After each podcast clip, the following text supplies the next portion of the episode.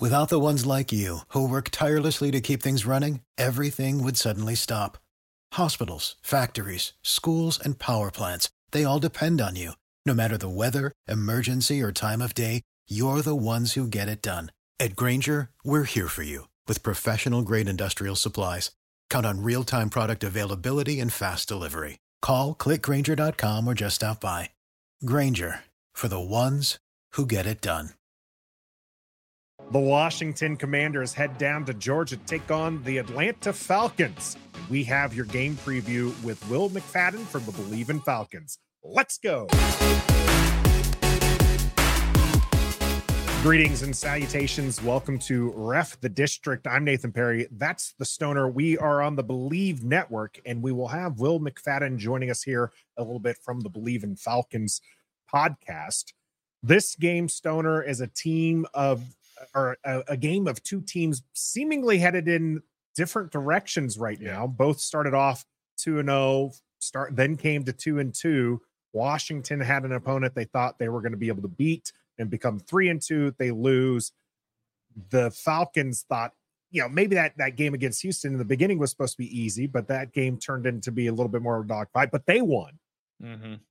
How can Washington get back on track here against the Atlanta Falcons. Yeah, I wouldn't believe too much into the Falcons because of the teams they've beaten. So this isn't necessarily one of those games where you say, "Wow, three and two for Atlanta. Washington's really got a tough game in front of them." Of course, every game is tough, but I don't think Atlanta is as good as their record says, or as good as last week with Desmond Ridder having this amazing game and coming back to beat Houston. Washington just has to get back to their basics of what they can do well that makes them successful. All the statistics say you've got to run the ball more, you've got to throw it a little bit less. That's where their success is. And obviously, they've got to play uh, much better defense they had. This is not an explosive offense for Atlanta. They've got some talent, don't get me wrong, on offense, but it's not some sort of explosive offense. They only average 16 and a half points a game on mm-hmm. offense. That's 27th in the league. So don't be afraid of their offense, but obviously it's going to be a tough game. Yeah, definitely seems set up for a bit of a dogfight. I'm really interested in seeing how the battle of the B Robs go because if mm-hmm. Washington leans on the rushing attack, which they did last year against Atlanta, this could be a, an entirely different game, but we'll have to see how that's gone on. Let's get Will McFadden here from the Bleav in Falcons to tell us from their side of things. Will, thanks for joining us here on Ref the District. Your Falcons three and two. A uh, little surprising for that team to be doing so well in this season, or are you not surprised? Well, I, I think that if first off, thank you guys for having me on. I think that if you had asked me exactly one week ago, the tone would have been totally different, mm-hmm. right? Two and two probably the expectation was around there. Maybe they would surprise some people, go three and one out of the gate. But I think a lot of people did expect three and two. Now, the real tricky part here is the preseason expectations. When you look at, all right, we're playing the Houston Texans, we expect that to be a win versus the team that you actually got coming into Mercedes Benz Stadium. You feel a little bit better about emerging with a victory against the way that the Houston Texans are actually playing right now.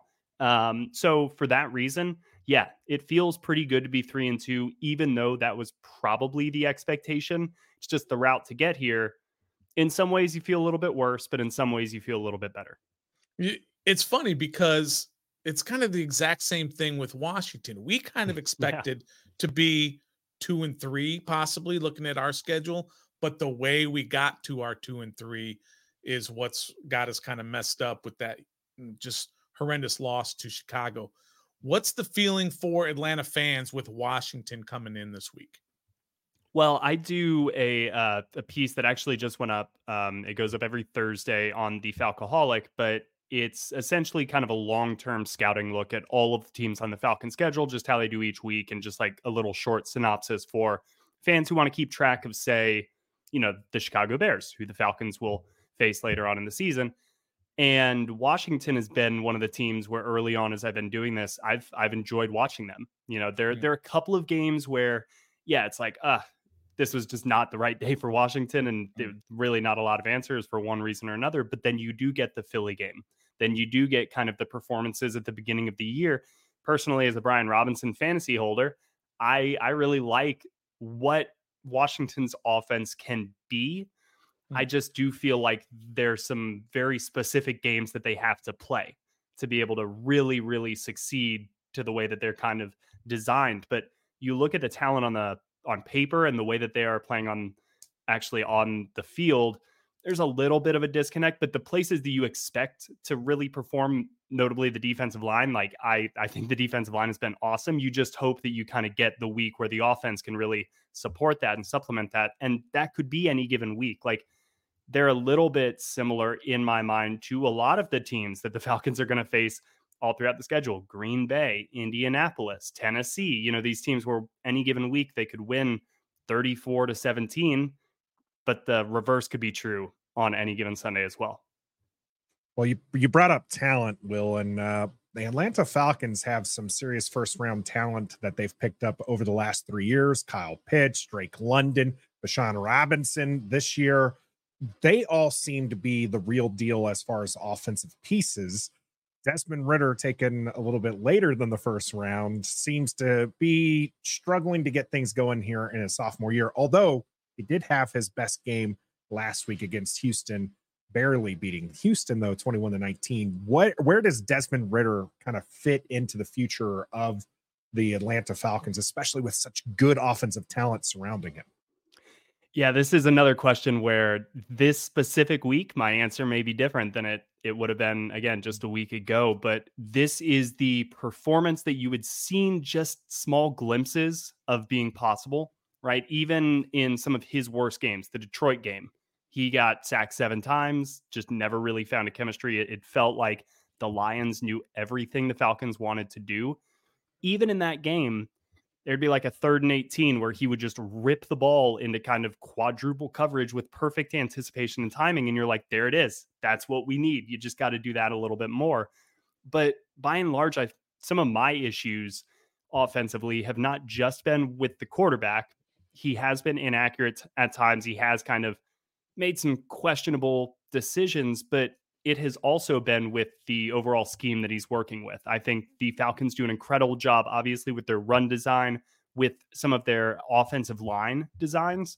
But I could never really get a sense of was the passing game limited in its complexity because of what they were working with at quarterback and because they were kind of keeping maybe the training wheels, even though that seems like a little bit of a derogatory term, but kind of keeping that system in place to where he kind of couldn't do too much Last week, it felt like they took that off. And I don't know if that's why Desmond Ridder responded. If maybe he was just bumping up against, I've got a nine month old, right? So I can tell when he's getting ready to learn a new skill. We think we're really right on the verge of dada, mama, all that stuff.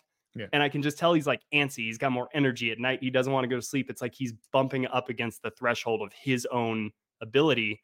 And that's where I feel like maybe there was a little bit of a breakthrough for Desmond Ridder because the offense expanded a little bit. It changed, it grew.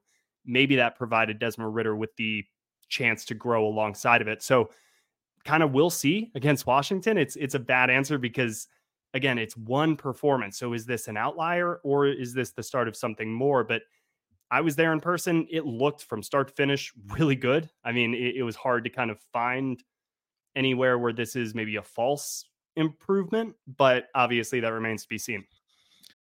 For the ones who work hard to ensure their crew can always go the extra mile, and the ones who get in early so everyone can go home on time, there's Grainger, offering professional grade supplies backed by product experts so you can quickly and easily find what you need. Plus, you can count on access to a committed team ready to go the extra mile for you. Call, clickgrainger.com, or just stop by. Grainger, for the ones who get it done. It was really disappointing for Washington fans because we were kind of well, a lot of people were hoping for the Taylor Heinicke revenge game. He's a cult hero here in Washington. It's amazing how many people are still mad that he left in the offseason. He's not still the star. But that's for that's for another day. But let me kind of move to the defense.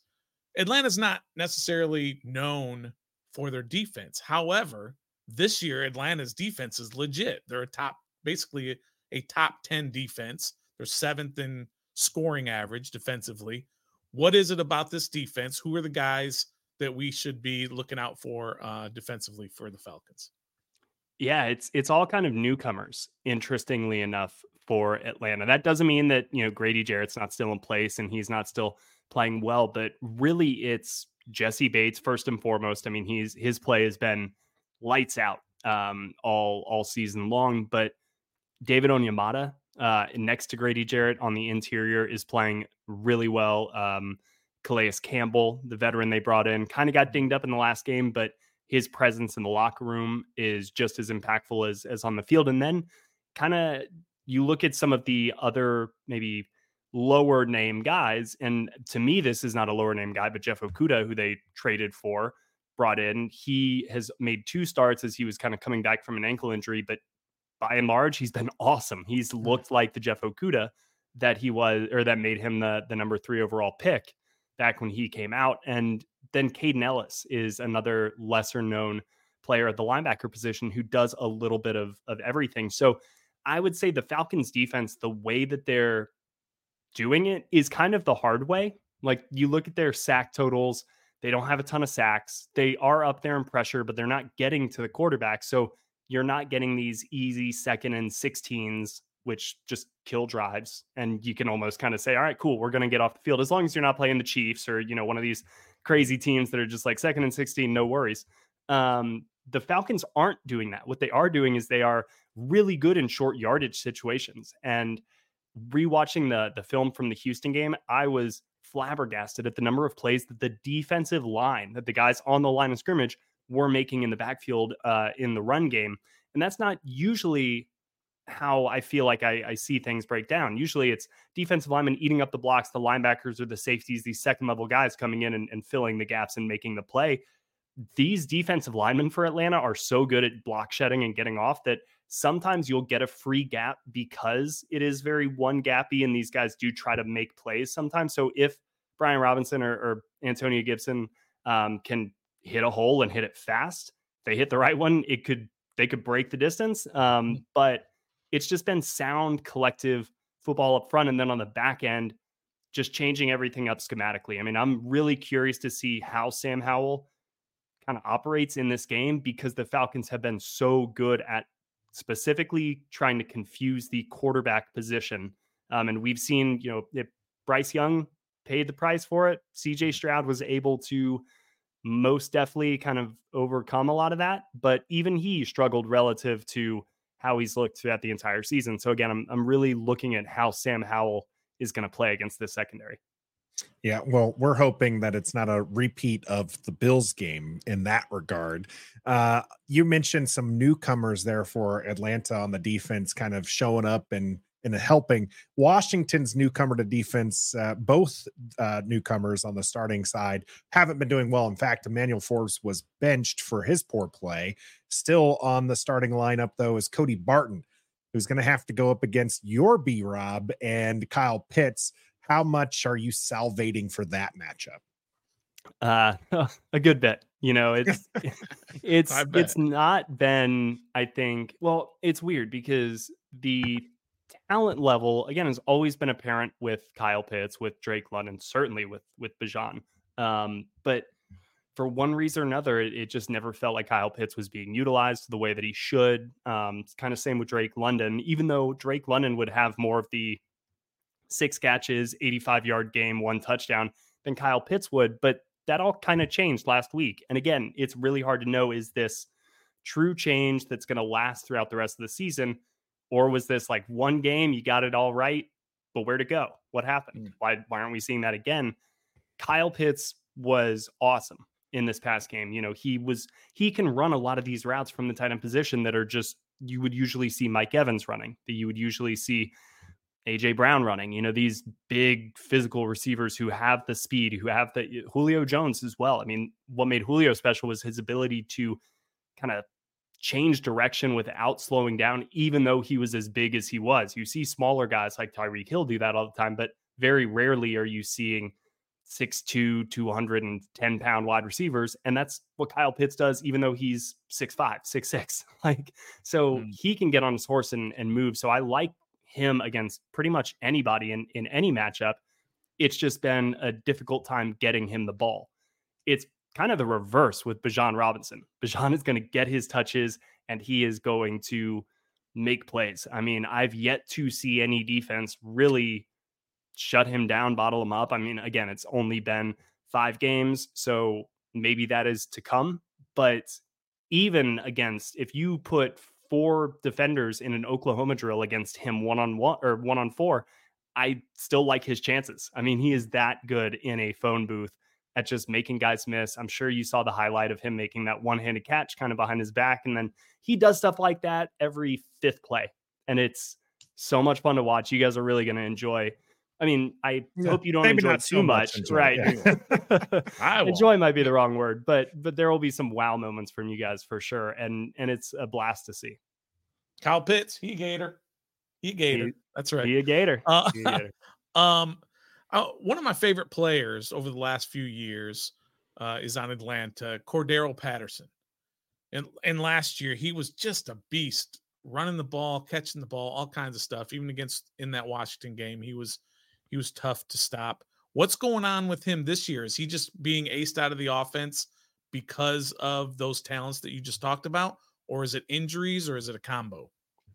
I, I think it's a little bit of a combo. I think certainly to begin with, he was not fully healthy. Yeah, he's probably still to some degree working back to to full health, although he has played, you know, the last couple of games. But he has had a minimal role on the offense. It's mm-hmm. basically he's just their starting kick returner, which we know yeah. how good he is in, in that area. But I don't I feel like this is one of those cases where people are, are trying to identify a reason because of his past performance, but we forget that he's an older player, that he is mm-hmm. at a position where you accrue a lot of mileage and that you do kind of wear out a little bit more quickly. And also, Arthur Smith has just been a proponent since he's been here of this is a long season. Guys are going to get hurt. Having depth is a good thing. And they may honestly view the fact that they've got Bijan Robinson and Tyler Allgeier as their one and two right now. You don't take any touches away from those guys, but if anything were to happen, then you got Cordarrelle Patterson. So why necessarily get him hit, give him these carries in games where it's just to kind of get him involved? But then maybe you end up with a situation where Bijan carries the ball 12 times, Tyler carries the ball eight times, Cordarrelle carries the ball eight times, and nobody really gets into much of a rhythm. So I, I they I could see a world, and I'm speculating here, but I could see a world where they say, look, we have got Cordarrelle Patterson in his role if that expands, great. If one of these guys gets hurt, then we've got him here. But, you know, right now, what they've got going on the ground seems to be working. Uh, and I am curious if they decide, you know, if they do find another role for him. But hmm. Van Jefferson just got traded for. Like, I, I don't know if his role on the offense is going to expand to the point that it has been over the past couple of years. But I think that's kind of a testament to the talent that they've been able to crew a little bit on the offense. Well, Will, it is going to be the battle of the B Robs. You are a fantasy holder of our B Rob. What's this game got to look like for Brian Robinson to outplay Bijan Robinson? Ooh, ooh, that's a good question. Mm-hmm. Um, I'm I don't know if that's possible, mm. just because I, you know, I would I would say that the perfect timing. Um, I hope that you guys are playing this clip next week. Actually, I don't hope that, but if you guys are playing this clip next week and make me eat my words, then that's awesome and kudos for you. Because again, I think Brian Robinson is a, a great player. I think he's a little bit more game script dependent than Bijan is because even if Washington gets out to some big lead, yeah, Bijan is going to be a, a big factor. He they split him out wide, they use him all over the field. But I think this game is going to be close. You know, the Falcons are not one of these teams that jumps out to a 21 to nothing lead on opponents. They're yeah. not. They're a team that's going to be in a 12 to 18 game with six minutes left in the fourth quarter. And that's also kind of the game that I think Washington can play really well. So, mm. from that standpoint, I expect Brian Robinson to have a pretty good game. The Falcons have been decent at limiting opposing running backs, but Dameon Pierce was able to find some some running room. It's just the teams have to show a willingness to stick to the run game against Atlanta. And if they do try to get a little pass happy, that's where I think the, it kind of plays into the Falcons' hands. So from that standpoint, I like Brian Robinson to be a little bit of the focal point of Washington's offense, and I think there's a chance that he has a pretty good game on Sunday. All right, so here's my last question for you, Will. Um, you guys have the three wins against uh, uh, against Carolina, Green Bay, and Houston. Not world beaters. Those those three combined four and eleven record. So I'm not sold on Atlanta being a contender this year. I need to see more, and especially from uh, Desmond Ridder. What say you about the final score for this game, Washington against Atlanta? um, you know, I've been horrible at these this all season long, and yeah, usually well, historically I'm I'm pretty good. Uh, yeah.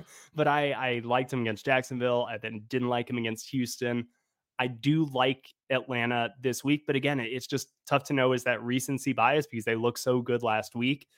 But I, I think that that is here to stay. I do like the matchup. It's a little bit. It's they're not DJ Moore. The Falcons don't have a DJ Moore, so you don't have to worry about that. Hmm. But against Kendall Fuller, uh, St-Juste, you know, the Forbes, like I think that actually, weirdly enough, Forbes has the the height, just not the frame to match mm-hmm. up against a, a, Drake London or anybody like that. So I think the opportunities are going to be there through the air. I just really worry about the the defensive line for y'all and kind of buying the time to send these mm-hmm. down the field. But that's where Jonnu Smith, Bijan Robinson, there's just too many weapons I think Atlanta has in too many different ways. So I'm looking at maybe something like a 27 21 type of game, even though I know that's, I feel like a very common uh, pick, right? It also but, seems yeah. very high scoring for both it, teams. Uh, it does. Not, not, yeah. not, exactly known for putting up 27 points on the regular, but uh, you get some of these games sometimes, you know, and, mm-hmm. and shootouts beget shootouts and two teams of equal caliber. I, I think, I think you can get there. I mean, it is what happened to Washington against Denver. We expected a low scoring game. It ended up being a bit of a shootout. Will I have to say, I really hope you're still on your wrong streak here. Uh, so that way our Washington commanders can come out on top. We appreciate you Will joining us here on Ref District. The game is on Sunday, played in Atlanta. We'll be streaming here our play by play and commentary. Make sure you join us on Ref the District. I'm Nathan Perry. That's the Stoner. And until next time, we're getting a dub. Just let them know we're getting a dub. Be a fan.